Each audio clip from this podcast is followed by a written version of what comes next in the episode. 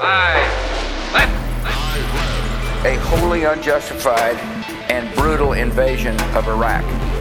I mean, of Ukraine. Iraq. Iraq. I'm a hawk. I would have picked up arms myself to prevent 9 11 again.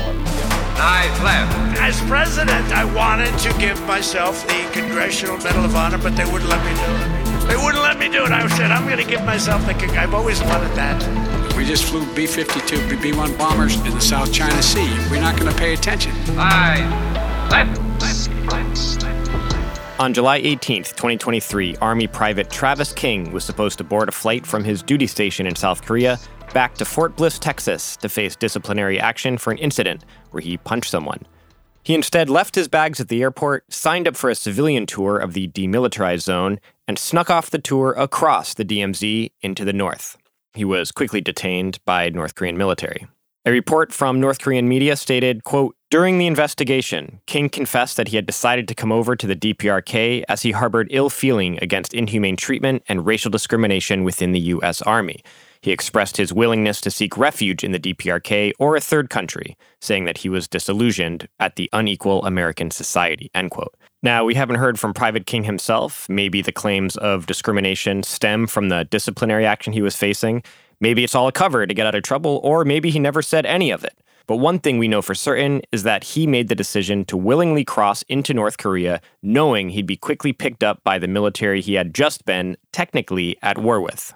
King became the latest in a slow drip of U.S. troops to walk across the border into the arms of their so called enemies. The most notable defectors are immortalized in a photo from the Korean War, where six American soldiers who were captured on the battlefield posed with Korean and Soviet flags and a banner which reads, quote, We stay for peace. They were among 24 American POWs who refused to return to the United States in an act of defiance against the war and the propaganda surrounding it. Today, we are hearing the little known story behind that powerful photograph, mainly through the narratives of two men who later wrote books about it, on this episode of Radical Military History.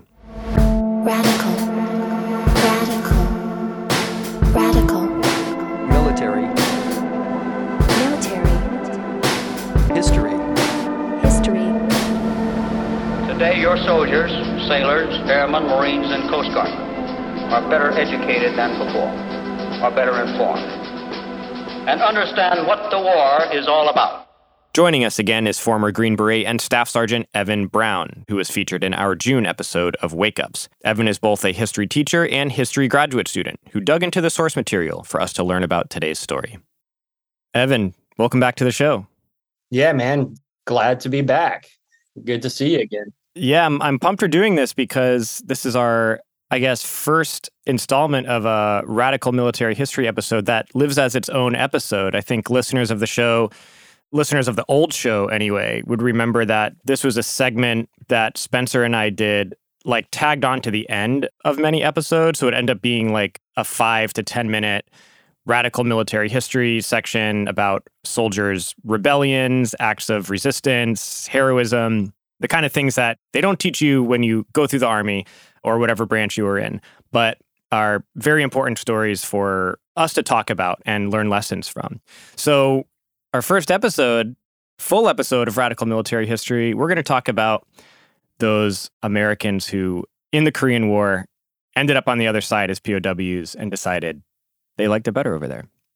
Yeah, yeah. They decided to uh, stay behind. And it's actually like really um, interesting because, like, I've wanted to look more into this forever because I saw the picture of American soldiers who are standing in front of a truck and the sign says, We stay for peace. Mm-hmm. And I remember seeing that like years ago. And I thought to myself, like, okay, what's this all about? And it was like early on in like my political development. I was like, well, shit, I didn't even know anyone chose to stay behind. And it wasn't until recently that, you know, we had this conversation and I was like, yeah, you know, I think I'm going to start the first episode by looking into those 21 soldiers who decided to stay. And then it just so happened that PV2 King ran across the border. And, you know, according to the North Koreans, he stayed because of racial discrimination, or he Mhm. did that because of the racial discrimination he was experiencing in the military. And it just so happens that that's the exact reason, as well as the racial experiences in the United States, that three of the POWs who were Black soldiers chose to also not go back to the United States. So I'm not going to, you know, based on my own experiences in the military, I I definitely could believe that that's 100% a reason why. Yeah, that's actually what I was just going to ask. Like, obviously, we can't know and until we hear from Private King himself, but it's definitely feasible. But yeah, I also shared that same curiosity. Like I've always seen that photo. I never was able to really find I tried to like look into it and I was never really able to find a lot of good information. But you actually read a couple books in preparation for this episode that were memoirs of soldiers who crossed. And so I think you got you got right to the source. You got to the people themselves.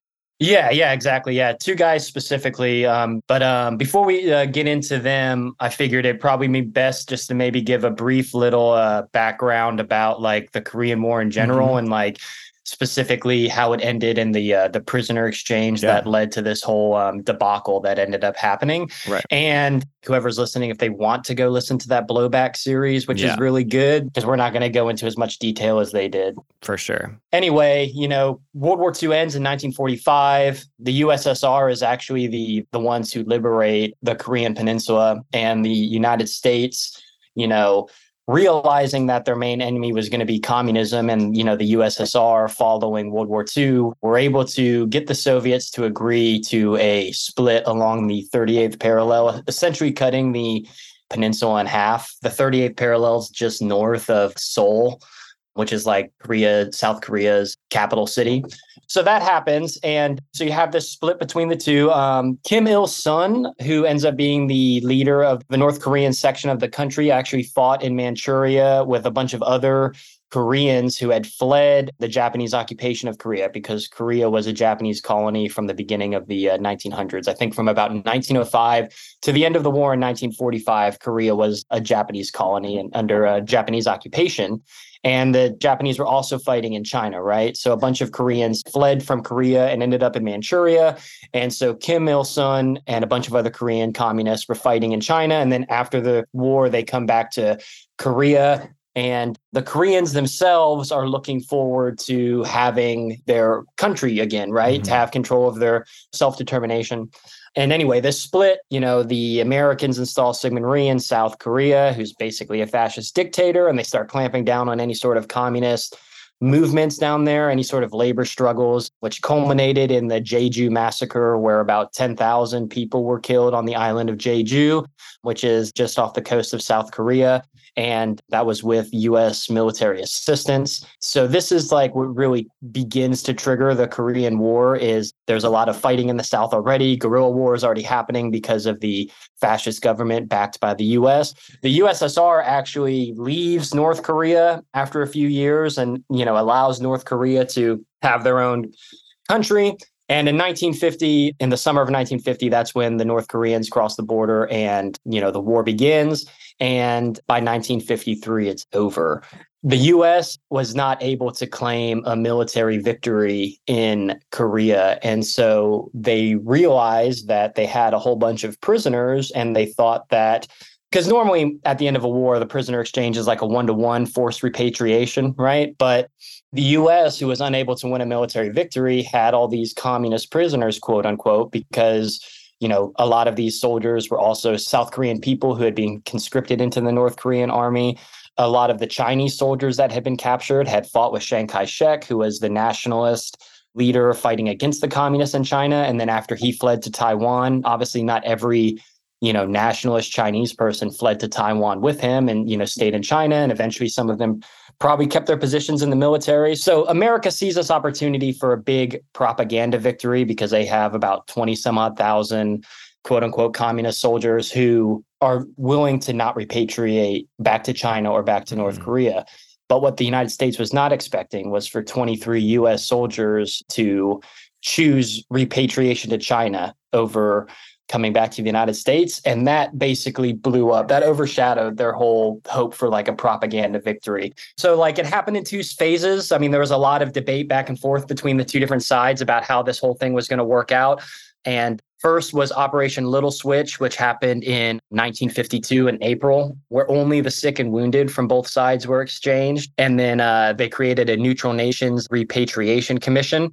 And then Operation Big Switch happened a couple of months later, which is what leads to the eventual repatriation of the different people, right? So good overview. There's this big misconception that this country was divided. The communists were in the north and like the pro US Koreans were in the south.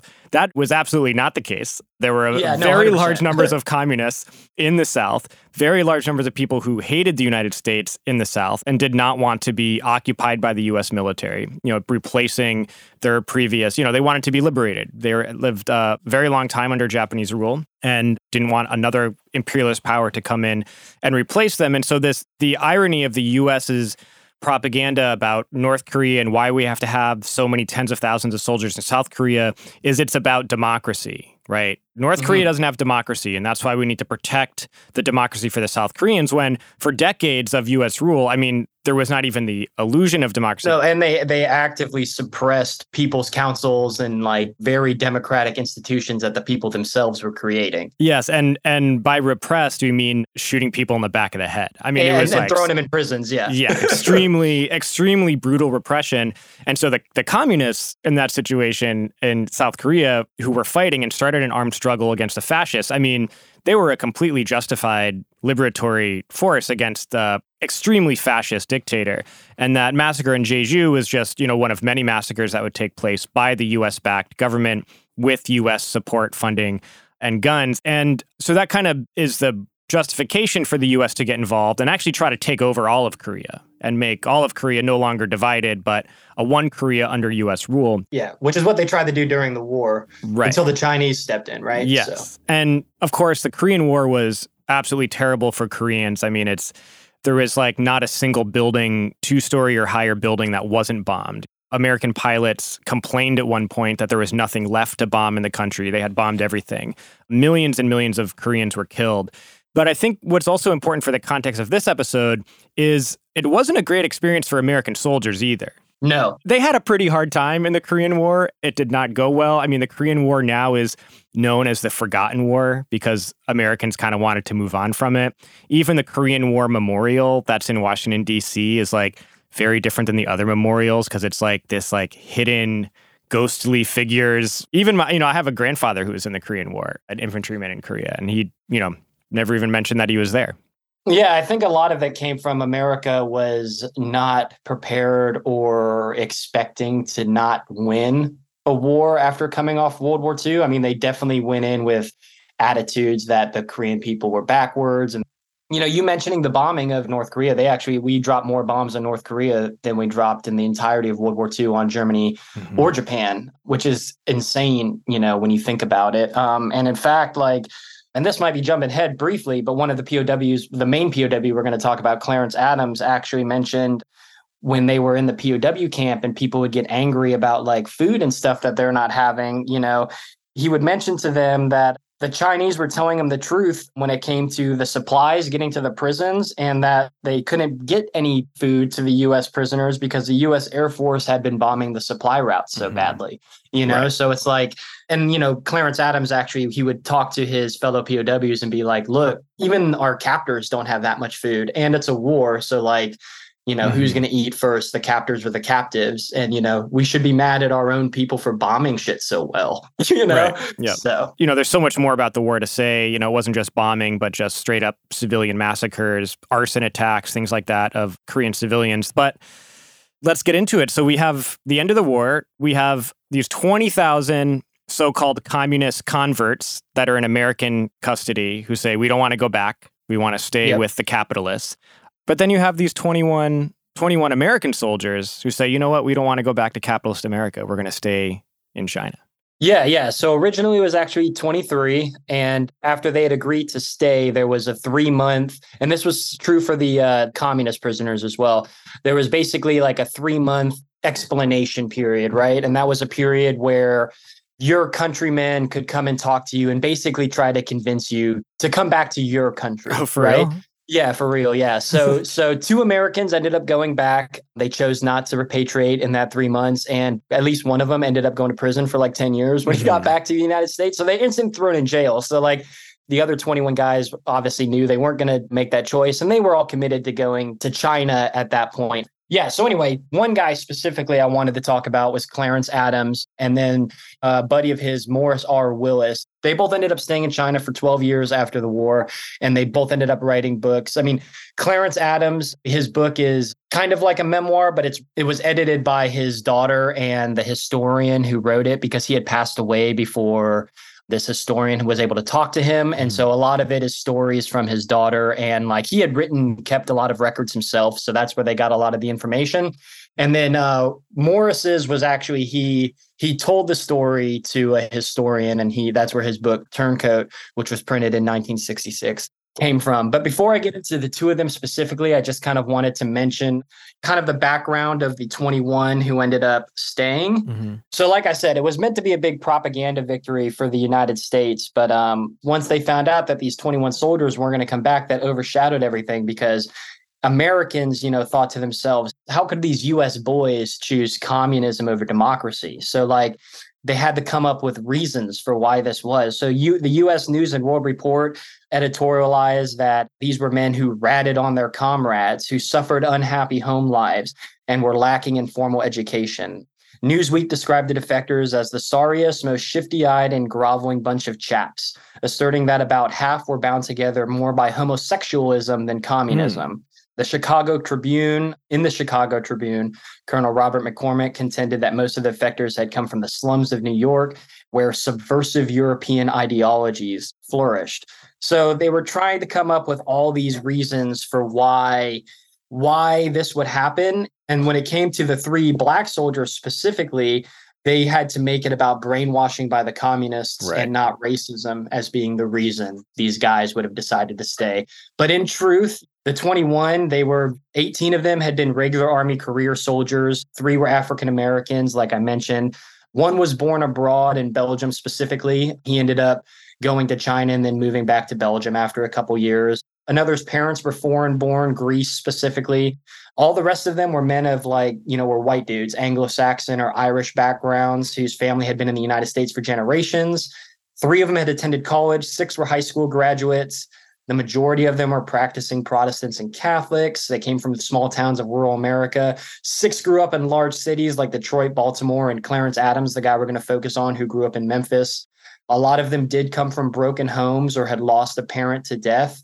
None was especially political before joining the military, with the exception of one guy whose parents were communists in Greece. He actually ended up staying in China afterwards for the rest of his life. He came back to the US in the 70s and then back to China and ended up dying there. He's like, I'm getting out of here. yeah, yeah. Never mind. Yeah, and then and then obviously all were uh, very angry or disappointed with something in their lives, but you know that describes the experience of hundreds, if not thousands, of of U.S. POWs who didn't choose to stay. So what was interesting enough, though, that was not mentioned in all these press releases, is that like under the terms of the treaty, all these guys got to choose like any neutral country that would take them, you hmm. know, and so like the fact that they were called turncoats and defectors is and they make Right. that argument themselves is like that makes no sense we were allowed a choice and we chose this you know right. One question I wonder if you know the answer to this is do we know anything about like the context of how they became POWs? Like I imagine I imagine there's not many ways to become a POW in the Korean War. It probably means that you like lost a battle yeah and are yeah. surrendering because you've taken heavy losses and are are no longer continuing to fight. So these 21 soldiers like these aren't people who just like escaped in the middle of the night and walked over to enemy lines. These are people that survived probably some kind of major battle and then were Oh, captured sure. as a result of surviving that. So they're all people who were really in the thick of it in the war and decided that, you know, so it, ma- it gives it kind of a different weight to say, you know, I'm actually going to stay with the people that were shooting at us. Not only that but yeah so the the majority of US POWs came I want to say it was within the first 12 months of the war. Obviously a, a lot of them came with the initial North Korean invasion because North Korea was able to push the South Korean and US military forces back to that pocket around Pusan and it wasn't until MacArthur who's a massive racist and piece of shit his landing on Incheon you know which even though he was a racist and piece of shit, that was a good bit of military strategy there. But um, his landing was able to cut off the North Korean supply lines, which allowed the U.S. to push back up through to where they started to put pressure on China, and then China invaded, and that massive Chinese invasion that pushed the U.S. back to the 38th parallel.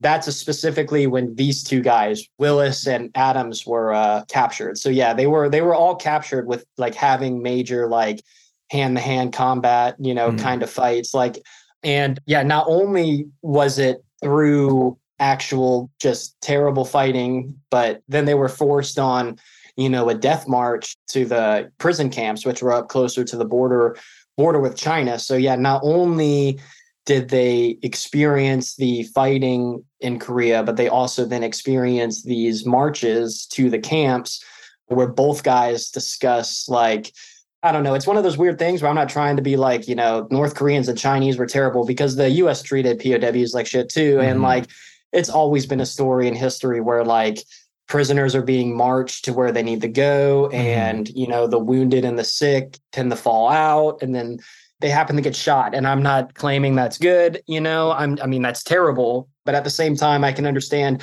why those types of things happen. It's a fucking war right? Mm-hmm. so so i'm not trying to you know make any sort of comment about the chinese or north koreans being particularly vicious.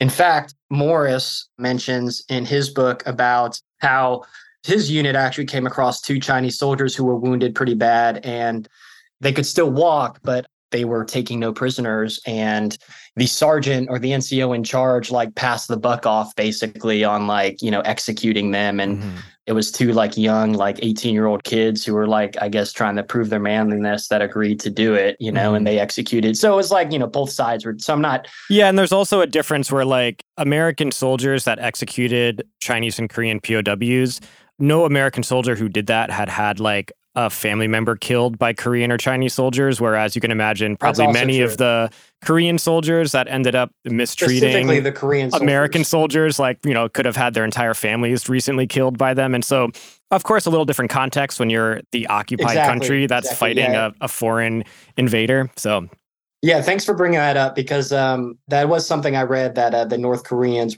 definitely treated the American soldiers worse than the Chinese soldiers mm. did. In fact, when Clarence Adams got captured, he said, you know, he got surrounded by Chinese soldiers, and one of them that could speak English came up and hugged him and said, You're not the exploiter, you're the exploited. And, you know, when you pick up your gun, you're our enemy, but when you put him down, you're our friend. And like, our war is against Wall Street, not you, kind of wow. stuff, you know? Yeah, which is pretty, pretty crazy. Reading that kind of stuff, I was like, Jesus, man, I was not, yeah, you know? man, that's heavy. Man, yeah, well, I know, right? I can see why they converted that guy. Shit. Yeah. That's a pretty yeah, compelling right? argument. Yeah. So, um, but anyway, I'm going to get into a little bit about who Clarence Adams was. Mm-hmm. So he was a, a, black man who was born in Memphis in 1929. His grandparents had moved up from Mississippi in the 1890s during a big migration of a bunch of African Americans out of the, the deep South to more northern cities.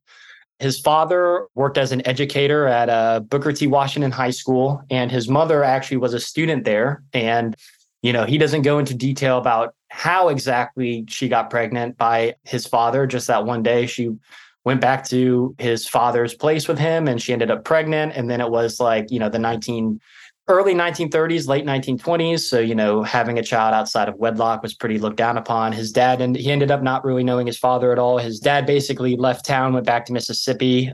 And for the first six of his year, years of his life, he grew up under his grandparents' tutelage until they ended up passing away. And upon their deaths, that's when he moves in with his mother and her, I want to say, husband named Fred Peoples. And they had three daughters together and he was always kind of like it seems like the black sheep of the family in that regard. I think just in the times and being like a child out of wedlock i think it was an embarrassment to his mother and he was very resourceful as a child. And anyway he grows up in memphis tennessee and he talks in the book about a couple of the different experiences had as a kid. You know, like the schools were still segregated at this time, and all the books they had were hand me down books from the white school. Their football teams were all tattered, hand me down jerseys from the white school.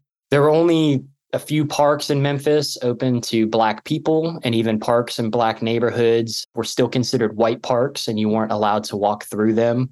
They couldn't use any of the swimming pools in towns. They had to use creeks, bayous, and the backwater of the Mississippi River. And obviously, you know, being a, a black person living in the United States, especially in the, you know, 30s and 40s, well, I don't even know if that's even necessary to qualify at this point. But um, you know, he had a lot of run-ins with the police. He remembers at one point in a diner, the cops came in and they instantly had them all line up on the wall and started searching them and everything. And you know, you couldn't use the toilets or eat in any of the shops on Main Street. So if you wanted to use a toilet, you had to pee in an alley. And if the cops found you peeing in an alley, they beat the shit out of you. So, you know, he he has all these experiences growing up and he actually he ends up joining the military because he essentially had to run from the police. Mm. The night before he went to join, him and his friends had been out doing their thing and this and a white man had come up to him and he said that he was probably like a tramp or a hobo or something but basically he started asking him you know hey where can i get a black woman and they were basically like, you know, hey, you know, whatever, get out of here. They turned around, tried to walk away. He kept following them, asking them to get him a black woman. And one of Clarence Adams' friends turns around and punches the guy in the face. And then they all just kind of jump him and then run away. And then the next day, he gets in, in a fight with a local bully who I guess was the biggest guy on the block. Very um, 30s name. They called him Bip Bop Bam. But anyway, he gets in this fight he gets in the fight with Bip, Bip Bop Bam, and everyone knew that he was the guy he didn't want to meet. It's like big bad Leroy Brown, you know. So his name is literally like punching sounds. Yeah, exactly. Yeah. So he gets in a fight with this guy, and this guy's like, you know, kicking his ass, and he ends up like him and all his friends carried knives, you know, and he ends up pulling out this knife, and he he said he choked up on the knife, which you know to him meant that it wasn't going to go in deep enough that it was going to kill this guy, right? So he just like started stabbing him in the chest and then he ended up getting up and running off because he had been stabbed a bunch and he goes to the hospital. And then the next day there's a knock at the door and it's two white policemen and he's in the kitchen and uh, you know they're asking if if he's home if Cl- his mom had answered the door and he's asking if he's home if clarence is home. And you know he mentions like any black person at that point in time if the cop showed up to your door asking for someone you're going to say you don't know where they are and so Clarence uses this opportunity while his mom's talking to the police to skip out the back door. And he runs down the road to the local military recruiter office and he says, Hey, I want to join. And it just so happens that the bus is leaving to fucking Alabama or wherever it's going that afternoon. And so he's like, Yeah, I'm going. And he signs up and he goes and he joins, right? Which is funny because it's like, of course, that's how it would work in the 40s. Yes, yeah, snuck out a back window and jumped on like a moving bus going to basic yeah, training. Yeah, yeah, yeah, essentially. That was September 11th, 1947, that he joins the military. And so in 1948, that's when uh, President Truman desegregates the army. But in June 1950, when the Korean War breaks out, Clarence Adams and many other Black soldiers are still in all Black units and you know generally just like in the civil war the like officers mm-hmm. were white guys right? right you know he had also had a couple relatives who had served in world war ii and had talked about how places in europe there was like less racial discrimination and they talked about how in even in the north of the united states there was less racial discrimination and so during his time he ends up in new jersey prior to his first trip to korea because he was actually in korea twice and he decides to test out this this new paradise where black people and white people can eat in the same you know restaurant. And he goes into he goes into a restaurant in New Jersey, you know, dressed in his military uniform and everything. There was a sign that said whites only, but you know, he sat down and he expected some service. And the two white workers there, the two women at the diner never came over to his table. And then some white people came in and they served them. And he realized that the North is just as racist as the South, you know? So he finished his training actually as a machine gunner in December of 1947, and he ends up in Korea in 1948. He spends like his year or whatever he needs to spend there, and then he ends up being sent to Japan before he has to eventually go back to the United States.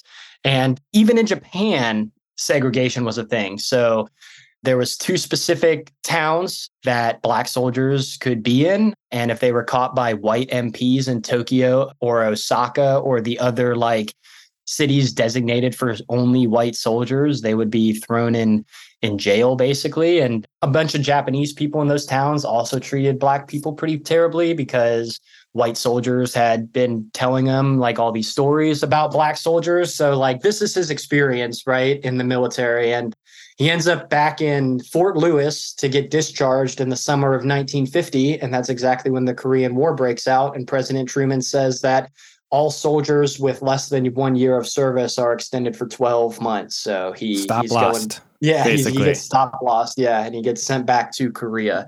And so he gets sent back to Korea. And this is the point in time where um, the North Koreans have pushed the Americans into the Pusan perimeter, just that little pocket. And he's involved in the fighting. He actually ends up in our artillery unit because they just they needed people in places and he ends up in an all black like heavy artillery unit with 155 millimeter howitzers or whatever as an ammo runner and you know he's involved in pushing the koreans out of the south back over the 38th parallel and up near china and he was actually talking about how he was enjoying his like Thanksgiving meal or whatever when the Chinese attacked and it turned into this big fight and the Americans are all trying to escape and run backwards and his unit is sacrificed to try and save white soldiers. He mentions so yeah, it's pretty crazy. He mentions in his book, he mentions his disillusionment, you know, and how black soldiers in Korea, you know, would speak amongst themselves about what they were doing over there. Like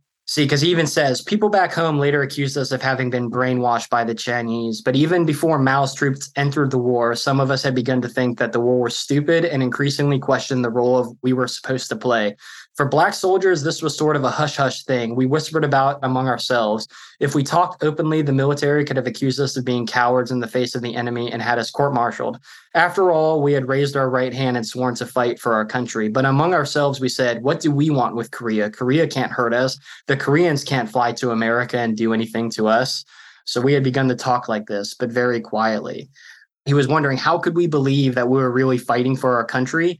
That he says, to be honest, once we were put on the front lines, we fought to survive. We didn't feel any lofty mission. When the battle came to us, we had no choice but to fight in order to live. You fight hardest when it's something you truly believe in. But what were we fighting for? To be oppressed, to be segregated, so the whites could continue their discrimination against us after we returned home.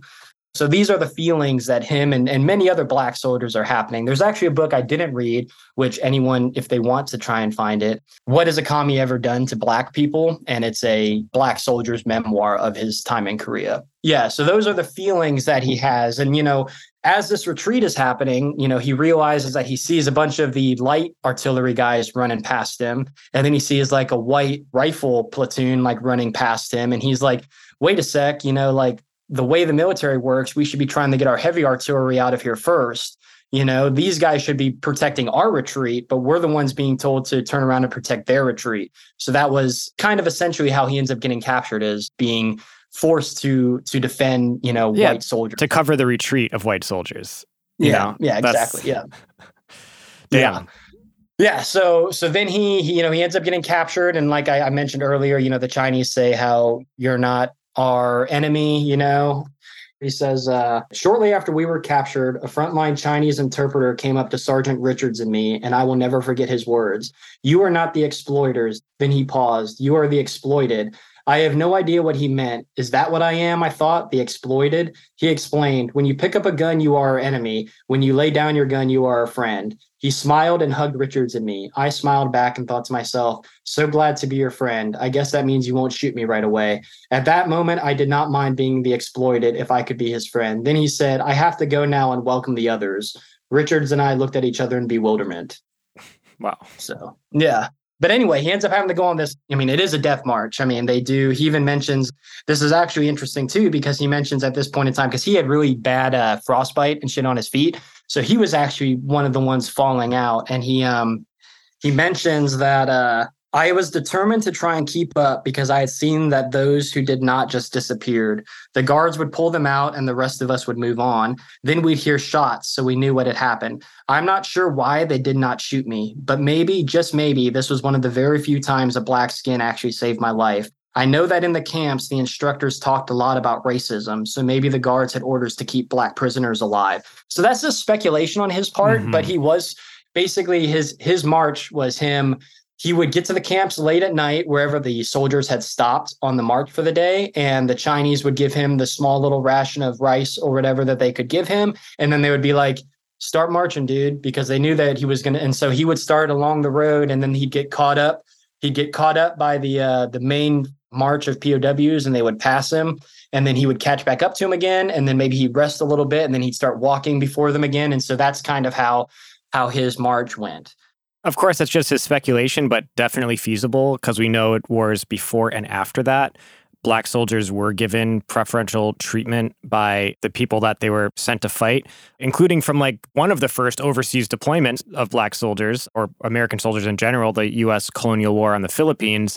From that war and up through the Vietnam War, you have stories yeah. of resistance fighters having a lot more sympathy to the black soldiers who were captured, or even in situations where they were going to be ambushing people and stuff, giving preferential treatment and more humane treatment, and sometimes meaning not killing them. The black, so it, it spans yeah. it spans hundred years, and so it, you know he's kind of in the middle of that timeline, and so it's definitely feasible that that was the reason he's still alive.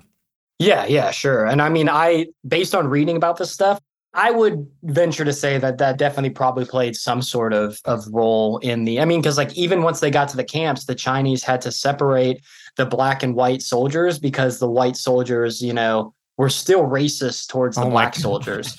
yeah. So oh, so um, of course that's fucking yeah, crazy. Yeah. yeah, and I mean, it's it's definitely more feasible considering that these are you have a lot of like highly politically conscious soldiers who are fighting in the Korean, especially in the Chinese army, but in the Korean as well. I mean, they're communists. Yeah, and the Chinese Communist Revolution had just been successful in 1949 right. and now they're fighting this war right away against like the major capitalist imperialist force on the planet after right. World War II. Yeah, and they're of course highly aware of the situation in the United States for black people. I mean, there's no civil rights. Oh, I for mean, sure they are, yeah. The scourge of lynching. I mean, they're well aware of what it's like for black people in, in capitalist America. So that, you know, I'm sure informed their their decisions on on treatment as well. But yeah, that's wild too that the in the POW camps, black soldiers still couldn't catch a break from the white soldiers, and they had to be like saved by the captors. Yeah, yeah. He actually he mentioned in his book, he says there was racism in the prison camps just as there had been in the army. There were still those whites who openly called us the N-word and told us what they would do to us when they got back to the States. Whenever I encountered one of these guys, I thought to myself, and we're supposed to fight side by side with these crackers. I remember this white prisoner coming up to me in Camp Five and saying, N word, if I had you back home, you wouldn't talk to me like this. I told him, Yeah, but you ain't home. You're a stinking prisoner just like me. And I hit him upside the head. He might have believed he was going to do all kinds of things to me if he had had me back in the States, but I showed him that as prisoners, we were equal. Wow. So racism was very much a problem in the camps as well but yeah, so he he ends up in these in Camp Five specifically. During his time in the camps, the Chinese, you know, did put on classes for all the soldiers, and Morris Willis talks about the same thing, you know, to try and teach them about imperialism and capitalism and things like that. And eventually, they just put libraries in the camps that were filled with just a bunch of books from Marx and Lenin and other people like that, and they just had voluntary study sessions. So, from my understanding, there was no forced, you know, initially there was like, you know, you could call it re education if you wanted to, but they were basically like outlining, you know, the Chinese point of view of what's going on with the war, you know? Mm-hmm. And eventually they allowed for just voluntary study groups that people could participate in. And the people who started to, become more well they ended up being called progressives the guys who started to understand the actual material conditions for the things that were happening and for the historical reasons why all these kind of things were happening, right? And uh, Adams actually ended up being one of the ones who was able to kind of liaise with the Chinese a bit. And he mentions that they were able to hold church services on Sundays. And he also asked if they could let their cooks prepare the little food that they got. And he asked for better sanitary conditions and if they could have a library with books and newspapers. And then he mentions that to everyone's surprise, the Chinese agreed to everything I asked for. After a couple months, they brought in bats and baseballs, footballs, books, boxing gloves, parallel bars, and a table game remarkably similar to pool. We set up cooking and sanitation committees. We exercised every day, and the guys began to get stronger. We even got some medicine that we gave to the prisoners who were medics to administer to the guys who really needed it. So not going to claim that the conditions in the camp were, you know, the best living conditions ever, because as we spoke earlier, you know, North Korea had been devastated by bombings by the US. But it does seem that, at least to some degree, the Chinese did their best to to not treat the prisoners as complete garbage. Like we mentioned, the Chinese are coming off their own revolution. I mean, there's a lot mm. of there's a lot of excitement there, right? Of creating a new world from the old, right? So I I mean, getting across to American soldiers that because that's what Korea was, right? It was a war of naked imperial aggression, mm-hmm. actually the beginning of the Cold War. And you know, if you look into I want to say his name is Vincent Bevins, the guy who wrote the Jakarta Method. Yeah. Yeah. And like that's another solid book that just like I think demonstrates the fact that, you know, the USSR, it's specifically after World War II, did not try to continue hostilities. And it was actually it was actually America who like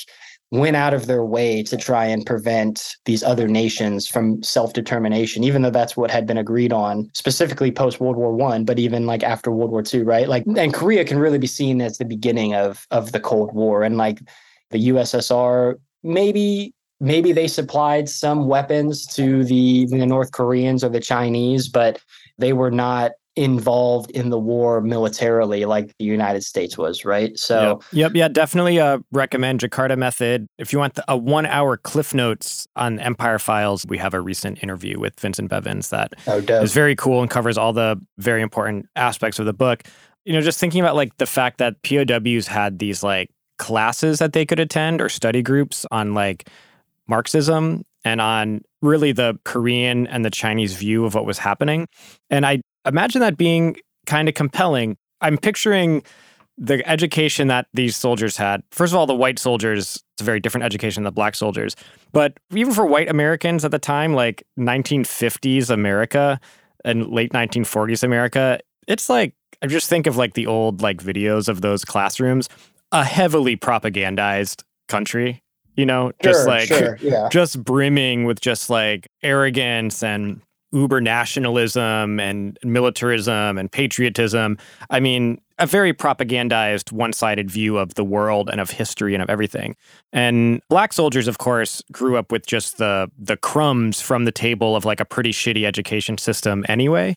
But then to be able to hear and see another perspective that, you know, makes a lot of sense. You know, they're studying Marx and historical materialism and, and understanding how an actual explanation that made sense about why they were in the war, how they ended up there, and, and what it was really about. I'm sure that that resonated with some of them, and maybe it was the reason some of these people stayed. But you know, I can imagine that just having this veil lifted and being able to see the perspective of the people you were being told to fight, and having that perspective, you know, have a definite logic to it, and not being what I'm sure they were. The soldiers were propagandized into thinking the reason that the Koreans and Chinese were fighting.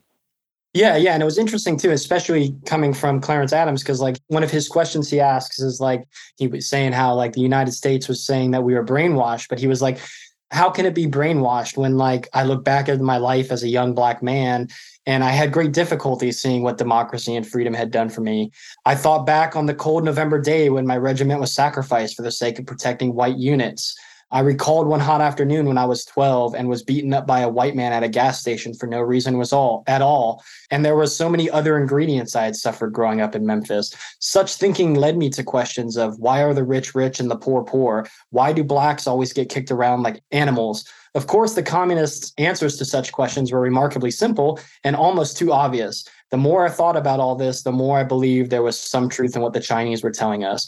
Critics in America later called this brainwashing, but how can it be brainwashing if someone is telling you something you already know is true? You know, so I mean, when you're actually getting that education of like, no, like your life experience is real, you know, like right. Yeah, in America, Yeah. you're taught there is racism because you are an inferior race. You know, whereas the Chinese would be saying there is racism because you are a divided society for the capitalism. You know, like it's, you know, validating what you're feeling and, and that it's wrong versus saying that this is the natural order of things, as you would get in the American education at the time. Yeah, exactly. Anyway, during his time in the camp, he ends up becoming a, a lecturer, basically. He was appointed um, to monitor and give lectures on feudalism, slavery, imperialism, capitalism, social development, and the accumulation of wealth. He had also become a regular contributor to the camp propaganda newspaper Toward Truth and Peace. Wait, how long was he a POW? Okay, so he got to the camp in December of 1950, and the war started in June of 1950. So yeah, like I said, the the majority of POWs were in the first 12 months of the war because they were in that initial invasion by the North Koreans, and then they were in the invasion by the Chinese. And he was the one who got he got captured, caught up when the Chinese uh, invaded. So from December 1950 until like, you know, and so, and that was actually kind of interesting too about Morris, who was the white guy that um, I looked into a bit. And let me find the page he mentions. And his was interesting because listening to him talk about why he ended up deciding to stay was because of just his disillusionment like with the military specifically during his time as a POW. He was kind of funny because like a lot of his critiques on communism that he had when he came out of China to me were not critiques of communism. They were more so critiques of the state in general and just being an anarchist myself. I was like, this isn't a critique of communism, dude. You're just critiquing the authoritarianism that a state will tend to fall into. But anyway, he uh, what really got to him about being a POW was the fact that, um, like he says, a great number of us POWs, they felt all right living in a capitalist society, that it was better than communism. But as he brooded over it, it was always on his mind. He was like, the best years of my life. I'm sitting here rotting away. Day after day, I sit in front of our shack and stare at the huge mountain right ahead of us. I felt they wouldn't get me out. I felt they were saying they had got a few suckers. They didn't care about us. I'm here suffering. While we were over here dying, the people running the thing didn't care whether they won or not. They're back over there. They can sit at home and have their wine, women and song, cars, and all this nice life. When I joined the army, they had asked me for my preference, and I put down that I wanted to go into tanks and to go to Europe. I didn't want to be in the infantry, and I didn't want to be in Korea. I was fed up before I even got there, and hiking up and down those mountains with the machine gun on my shoulders every step of the way deepened my anger with the army. This wasn't what I had volunteered for. So like that was really what drove him was like his two years or so that he spent as a POW just sitting there brooding on the fact that like America doesn't care about us. Like none of the people in charge care about us. You know what I mean? Like so so that's kind of what opened him up to the idea of communism and ended up being part of his reason for choosing to repatriate himself to China. Classic So- story. This isn't what I Yeah, I signed know, up for. right? I- I, was I, was supposed to be on a beach in Italy, and now here I Yeah, am right? uh, Yeah, lugging this yeah. thing up a mountain. Yeah, right. I wrote I wrote down like classic. it's like, yeah, it sounds like almost everyone I ever talked to in the military. So anyway, so they end up they decide to stay in China and you know, after their three month explanatory period, Yeah. So, do you know anything more about that? Like, who would they send over to try to convince them to come back? Was it like people they knew, or were there like designated like army recruiters who'd be like try to convince them that America is going to be better? You know, like how did that work? They did get letters and stuff from, you know, family members back home Right. in an attempt to like get them to not stay in Korea. And Right. then yeah, outside of that, it was like army types coming in and trying Right. to talk them out of going to China. because it's it's obviously a highly political thing and decision. It's like you know, I mean, if you're one of these few soldiers, I mean, 21 is not many, or 24 at the start of it, and it's not just like. Uh, you know, you know, maybe it's cooler to live in China than to go back and live in the United States. It's like you are going to be like a famous figure, a famous defector who's siding with this country against the United States. So it, it's whether or not that's the motivation of many of these people, they were well aware that that was going to be how it was framed, their decision. And so I, I imagine that's a, a high pressure situation to be like, you're not just going to go off and live in some cool place in China. It's like you're going to become this national figure in the United States as like a traitor. So there had to be some pretty strong feelings outside of just, for the white soldiers anyway, outside of just, ah, I'd rather live here than live there.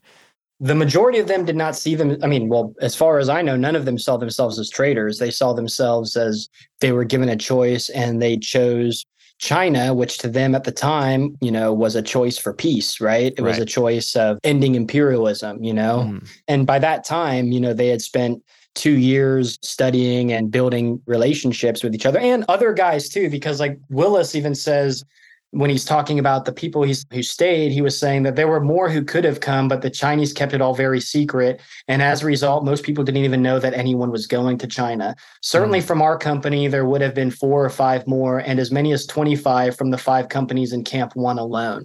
So it sounds like there might have been more people who would have been willing to stay who maybe didn't know that it was an option to Right. stay. Yeah, that's really interesting. And it back to that banner when you just said that they they were staying for peace, and that's with that mm. banner that we mentioned at the beginning in that iconic photo. The banner says "We stay for peace," and so it didn't necessarily mean you're staying because I've been converted to a communist or whatever, but there was something about not participating in that prisoner exchange and staying in that country that somehow promoted peace between the US and Korea, the US and China. And so, what was that framework? It was almost like a blow to imperialism, Right. I feel. Because, like, Adams specifically in the 60s would put out radio messages to Black soldiers fighting in Vietnam and tell them to stop fighting in Vietnam and go home and fight for freedom in the United States. Oh, for real? What? Yeah. Wait, Yeah. who was that that did that? Clarence Adams. No way. Yeah, the guy we've been talking about. Yeah, while he was in China, he put out some messages like that. And Shit, like he had the original Eyes Left podcast.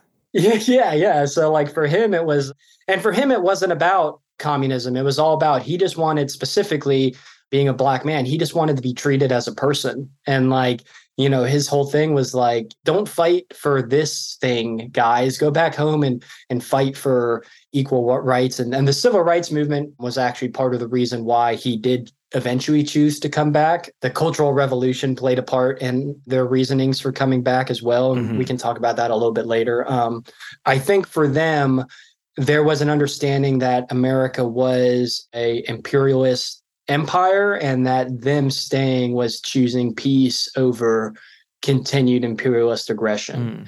Mm. you know that's kind Yeah. of the understanding that i take away from it. So yeah because i mean they end up going to china and a few of them end up working in factories. They ended up working in those factories because they had prior experience in factories in the united states. Some of them ended up on farms he's actually from olympia washington or was because he passed away in 2003 but um him his name was grayson bell and there was william cowart and lewis griggs and Bell described the three of them as the dummy bunch, saying that they were sent to a farm because they could not learn Chinese. So, you know, some of them, like who weren't able to learn Chinese, ended up going to cooperative farms and stuff. A lot of them, the majority of the 21 actually ended up coming back within a couple years. Like those three guys who went to the farm all ended up coming back to the United States by 1955. And like, I didn't really see much or find much about like why they did that. I mean, Mhm. to me it would kind of be like okay well they just fought in a war they learned all these things they went to china they're around chinese people all the time they weren't able to learn chinese very Mhm. well because Yeah. so they ended up on these farms and it was like you know okay well let's just go back to america and what Mhm. and upon returning to america it was interesting because they all returned together in july of 1955 they were arrested and then they were released when it was found that the military no longer had jurisdiction over the defectors because they were dishonorably discharged Mm. so, like the moment they defected, the military dishonorably discharged Mm. all of them. And then when they came back and the military wanted to prosecute them, the Supreme Court was you like, already punished us. yeah, you can't do that Right. now because you have no more jurisdiction over Right. them. But yeah, Willis and Adams were with nine others who went to university, which obviously being a black man is like something that he would have had a very hard time doing in the United States hmm. in the 50s. So they went to university, learned Chinese. He eventually ended up getting a degree in Chinese literature. And the two of them ended up working at the foreign language press as translators, basically. And so that was like essentially how he worked while he was over there. He also did, as I mentioned, give off some speeches during the Vietnam War about why Black soldiers specifically should put down their weapons and not mm. fight. Willis, he played basketball at a university in in China and basically followed the path of Clarence Adams. He also started working at the foreign language press and he ended up coming back a year earlier than Adams. He came back in 1965 and his book Turncoat, the story of Morris R. Willis as told to J. Robert Moskin was published in 1966, which was the year that Clarence Adams ended up coming back with his family. And Clarence Adams came back because the civil rights movement, he also Mm. he kind of felt like I mean, that was one aspect of it. He kind of felt like, well, you know, black people over in the United States are fighting for their rights. That's a place where I should Right. be. And it was also because of the Cultural Revolution, which happened in China in the 60s, which I actually don't have a, a whole great understanding of the Cultural Revolution. It's, I mean, the Chinese Revolution in general is is a massive topic that I just briefly started to scratch the surface of while learning more about these two guys. I do know that during the Cultural Revolution, though, there was it was an attempt to kind of weed out like bourgeois or capitalist influences on the revolution. And so during that time, foreigners did kind of come under more suspicion and did kind of become a little bit more uh, clamped down on than they had been in the years prior to that. And that also played a role in why they ended up both of them leaving. But they both married Chinese women while they were over there and had kids, and then ended up coming back to the United States. Clarence Adams, when he re- returned, he was interviewed by the FBI and he was surveilled for like 10 years. after his return to the United States he didn't at that point in time you know he never he never renounced China he never had a bad word to say about China to him China like provided him with the opportunities to get an education, to marry the person that he wanted to, to have a life that he could be happy with, you know. And he did experience like small little bits of racism in China, but mm-hmm. nothing to the extent he experienced in the United States. And it's it's actually it was funny reading both these stories back to back because you know he mentions a specific incident where he got kicked by a uh, like a Chinese youth in the ass you know, because he was black and he got angry about it. And like, you know, later on, he was kind of just like, he felt it was more of a um, not used to seeing black people kind of thing more mm-hmm. than it mm-hmm. was like a specifically targeted racist action. Mm-hmm. But like Willis in his account talks about how the Chinese were like super racist and stuff. And it was just like Clarence Adams does not have that interpretation mm-hmm. of the Chinese at all. In right. fact, he he felt like even when he was a POW that the Chinese soldiers treated him equally to white soldiers, which was like, you know, he hadn't experienced things like that before, you know. So right but yeah, and uh, this Willis guy, I was reading his book, and it was funny because I opened it up and it had some guy's name in it. I can't read the name. It kind of looks like maybe it says Hannah, but it says the date on it is 72270. And it was all written in like everything that this other person who had this book before me underlined is in blue ink. And so I underlined everything that I did in black ink. And it was just interesting to, to read this and see what this person back in the 70s was underlining and it's just like the stuff they chose not to underline you know was That's just so like interesting yeah yeah it was super interesting and like um, were you able to like psychologically profile the previous owner of the book? A little bit or at least politically profile them? Yes a little bit yeah. Like i i even remembered like there was a couple times where they would underline specifically like bad things about right. Chinese communism, and then they wouldn't underline things about, oh yeah, I even put it right here. I said, Where's your highlight? you know, brainwashed much, you know, like um, but anyway, it was kind of funny because like I said, most of his complaints in this book tend to be just about the state in general and a state that is like China in 1949 at the end of their revolution. Well, I don't know if a revolution ever really ends, but like at the at least their victory over the nationalists, you know, was very uh rural peasant based economy you know? And then you know throughout the 50s they're working on trying to industrialize right. trying to trying to get up to a point where they're able to be on par with like the west. Same sort of thing happened in in the ussr after the the revolution there right? And so like a part of it's kind of like well, hey man, like, you know, maybe take into perspective like the shit that these people have been through over the past like couple hundred years, you know, which yeah, high illiteracy, deep poverty and among most of the population, you know, it's a little different. Trying to snap back from that. Yeah. And, and it was just funny because like I just read these couple things specifically because like he would complain, like it was almost like these were like gotcha moments about the Chinese communist government. Mm-hmm. But as I read it, I'd be like, hmm, that doesn't seem so bad, dude. Like he talks, um, so at the foreign language press, at one point they were put on rations because there had been like famines and stuff, right? Times were very hard. As a foreigner, my rations were better than the Chinese had, including my wife, whose rations were average for a Chinese. You know, this was written in the 60s. So, um, for example, I was allowed four pounds of meat a month. Kai Cayenne's ration, that's his wife, was two ounces a month. I was allowed about three pounds of cooking oil a month. She was allowed three ounces. Damn. I was allowed 40 pounds of rice. She got 26 pounds a month. I was allowed 30 pounds of vegetables a month. She only got what she could buy outside. And if she was able to find five pounds a month, she was lucky. But what we had together was enough to keep us going. And it's like, okay, man, I'm glad that you have enough to keep you going and that your job is providing you with the rations to keep you going, right. which is definitely not something that would happen in the United States. And then he says the foreign language press supplied them with a two room apartment with a bath and a small kitchen, including water and electricity. And it cost him about five US dollars a month. And then he also mentions working at his job was not terribly hard, but a lot of it was interesting. And our lives began to fit into a pattern there. I had only about 10 or 15 days of work a month.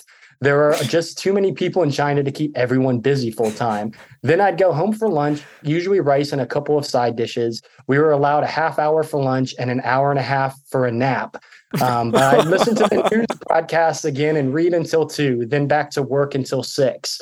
And it's like, yeah, man, China sounds terrible. I gotta work. I gotta work ten days a month, and in, in Yeah. that workday, I get a two-hour nap in there. Yeah, um, yeah, that's wild. I mean, if anything, to me, that is a critique of the Chinese state in that the white Korean War veteran got all this extra food. Yeah, yeah, right. They were trying yeah. to like treat them good. They're trying to treat them better than average Chinese citizens because they they didn't want to like the American to waste away. Yeah, there was actually another point where I had to keep crossing out in China when he's talking about the police. Like the police are a dreadful annoyance, and I had to cross out in China because that's just true. and then the ordinary attitude of Chinese cops, I had to cross out Chinese, is one of arrogance, arrogance and haughtiness with foreigners. I was like, no, man, that's just cops in general.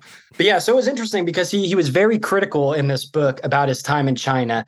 And in Adam's book, he actually mentions when he does return to the United States, like I said, he was in, he was interrogated a bit. He was surveilled for a while. He didn't get once he came back to the United States, he didn't get active in any anti-war movements, and he didn't get active in um, any sort of communist movements when he got back. But uh, you know, they were worried that that was something that he would he would do. Well, you're probably less likely to also if you know the FBI is just literally right. watching you and waiting for you to do it so they can sweep you up. it's like Yeah, right. And so he ends up, him and his wife end up owning a, a couple uh, Chinese restaurants mhm, cool. in the United States. And, and I want to say it was Memphis because he ended up moving back to Memphis. But there was this little anecdote in his book where he says another problem with him being back home was that my mother wanted me to follow the example of Morris Willis, who had returned to the States the previous year. Willis wrote a long article for Look magazine for which he supposedly received $10,000 in 1966 money. I don't know, or 1965 money.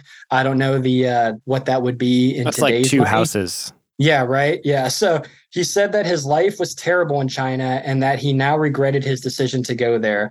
Then, shortly after I returned, so this is in 1966, Willis published his autobiography, Turncoat, in which he went into even greater detail about how bad things were in communist China. Mm-hmm. My mother and sisters hoped that I would do the same thing, not just for the money, which we all badly needed, but to redeem myself as Willis had done.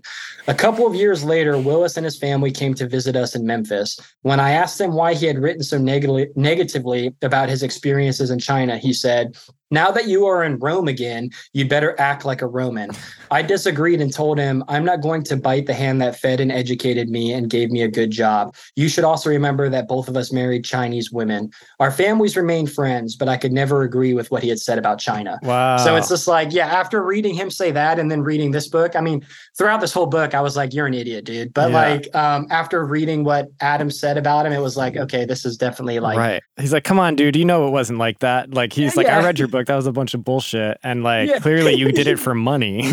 Yeah, yeah. So anyway, that was like, yeah, so it was a super, I mean, an interesting story. And then like obviously since then there's been other people that have defected. Obviously the most recent one is Private King, but even in the 60s there was a there was a soldier who during a field exercise in Korea, his unit was going to be going to Vietnam and during a field exercise in Korea, he jumped the DMZ to North Korea so he didn't have to go fight in Vietnam. And there was another guy whose name actually escapes me now, but he also went to North Korea and made um, some propaganda movies and actually has an IMDb page. Actually, the the guy that crossed to not go to Vietnam, there's a documentary. I saw the documentary about this guy. It's a 2006 film called Crossing the Line. James Dresnok. Is that him? Oh, okay. No, I've got this guy here, uh, Robert Jenkins, who it says abandoned his patrol and walked across the Korean demilitarized zone in January 1965. Oh, that's the one who did it to not go to Vietnam. Yeah, yeah. Good for him. This guy went in 1962. James Oh, Dresnok. okay. Yeah, yeah. I see him now. Yeah. And uh, Crossing Lines, a really cool, really cool film. Seven soldiers defected after the Korean War total. Yeah, that's what it looks like. I'm seeing a couple. It's uh, you got Larry Allen in 62 and Dresnok both in 62, Mhm. Parrish in 63, Jenkins in 65, Chung in 79, White in 82, and Travis King in 23. Cool. So it's not they weren't the last. The POWs who stayed were not the last. No, no, and I don't I don't think they're going to be the last. I mean, we just had King Cross and you know, according to like we said in the beginning of the episode, according to the North Koreans, it was because of racism in the military and you know, who knows, that might have played some sort of aspect, but yeah, the the majority of the original 21 from the Korean War all came back to the United States at some. And you know, they all a lot of them died in the uh in the 80s and and some of them in the early early 2000s. But yeah, so some of them, one of them actually married a uh, a Czechoslovakian woman who he met in China, and then he ended up moving to Czechoslovakia with her. So it was I don't know, it was super interesting to like dive a little bit deeper into like who the guys were behind that picture, you know, Right. and to read about what they went through and the choice they made to to stay in China, which you know I think was a great choice for them to have made. You know, so I mean, Is Clarence Adams in that photo by any chance? yeah, yeah. Uh, Let me bring up that photo. Um, I'm pretty sure he is in it. Yeah, he is the one black guy in that photo. No shit. Yeah, Wow. Well, that's so cool to learn all the stuff about him. yeah, He sounds awesome. yeah. He sounded like he was really cool. He died in 1998 or seven, I think. Yeah, here he is in 98. Yeah, so just 13 months before he died. So that would have been he would have died in 99, but here he is with his daughter and his spouse there. Man. from China. Yeah. But yeah, man. So he he seemed like he was a super cool guy. Here he is outside of his the Chinese restaurant in Memphis. Man. Yeah. So, but yeah, so he came back and he taught Chinese. I want to say in in a university too as well. I, I know Willis did that, taught Chinese. Oh, one of the other things I thought was really interesting was while he was in China, he went to the some of the African embassies that were Mhm. there and you know hung out with a lot of Africans in the Ghanaian embassy specifically. And he had this really interesting. He he said, um, which made me write down how like America fucks up black children because he said that growing up he had a very negative impression of Africans. White America had distorted our minds about such things. We were told that Africans were savages who ran around in grass skirts, lived in jungle huts, and were cannibals. Worst of all were the Tarzan movies with the great white ape man. Tarzan was so bad he could go into an African village and totally frighten all the inhabitants. They would be screaming and hollering and trying to run away. I was just a dumb kid. I didn't know any better. I thought, hey, Tarzan ought to kill them all. I was cheering for the great white man. Every black kid thought like that. No one had ever told us about the magnificent African kingdoms of antiquity or that Africans had highly developed civilizations long before the Europeans did. So these were all things he started to learn when he was in China, hanging out at the Ghanaian embassy with like people from Africa. Wow. So that's another thing that opened his mind when he was in China. And I was just like, God damn, America just like fucks people up so Jesus, bad. man. but Wow. um, but yeah, man, it was it was a super interesting story. Um, I was happy to find out more about the guys in that picture. I mean, I think all of them are insanely brave, Mhm. you know, whether they ended up, I mean, granted, if I ever saw Willis in real life, if he was still alive, I'd be like, You're a loser, dude. You know, come on, like none of that shit you're saying is true. You're Yeah. it was i think the right thing to do and you know it was a blow to i think to american imperialism because america realized that they couldn't win militarily and they wanted that Mhm. propaganda victory and these 21 soldiers prevented them from getting that Yep. you know Yep. so Wow. Well, damn. Thank you for taking us through that radical military history. I loved it, especially learning about Clarence Adams specifically is super cool. And yeah, I don't yeah, even know how to wrap it up. I think it was just, yeah i that know was I real know. It's solid. almost just like yeah you just gotta like sit in silence and just reflect on Yeah. like damn dude like what a life that guy had and like and to do those things to speak out against like i mean that's like um granted i mean i was in high school when when 9-11 happened but it was like you know i feel like a pretty similar kind of kind of moment then where it was like you were a pariah if you spoke out Mhm. against the war and, and war and granted at that time i wasn't like a super political person but like i remember um because i was a freshman in high school at the time and i remember uh i remember having a pep rally and like all of us waving american flags and like the proud to be an american you know song being played and it was like i mean you know, so to speak, and you know, back then, off of World War II, you know, commun because McCarthy, and one of the things we didn't mention was the entire time they were in China was like, you know, that was the Red Scare with McCarthyism, you know, so it was like crackdown in America on all these suspected communists. So what they were doing was insanely brave, you know. Mhm. So Yeah. so yeah. Good shit. Well, looking forward to the next one. I was actually wondering, like, I don't know if I mean if this would be a good idea, but like if listeners have heard of certain things and they like maybe want me to try and dive into things that they've maybe heard of. I'd like to try and find some stuff from more recent conflicts, specifically Afghanistan and Iraq. But yeah, That's the thing is we need new historians to do that shit. So get uh, Yeah. maybe it could Yeah. be your doctoral work. Yeah, yeah, we'll see. I'll see what I can start to maybe scrounge up in, in there. Um, yeah, because at least then there would be a lot of people to, inter- to interview, right? Right. Like, can't really catch up with these dudes who did this stuff in Korea or earlier because you know. Absolutely. But yeah, man. Yeah, and any listeners got ideas or, or things they've heard of they want to know more about, want to deep dive on, hit us up, let us know. Eyes left.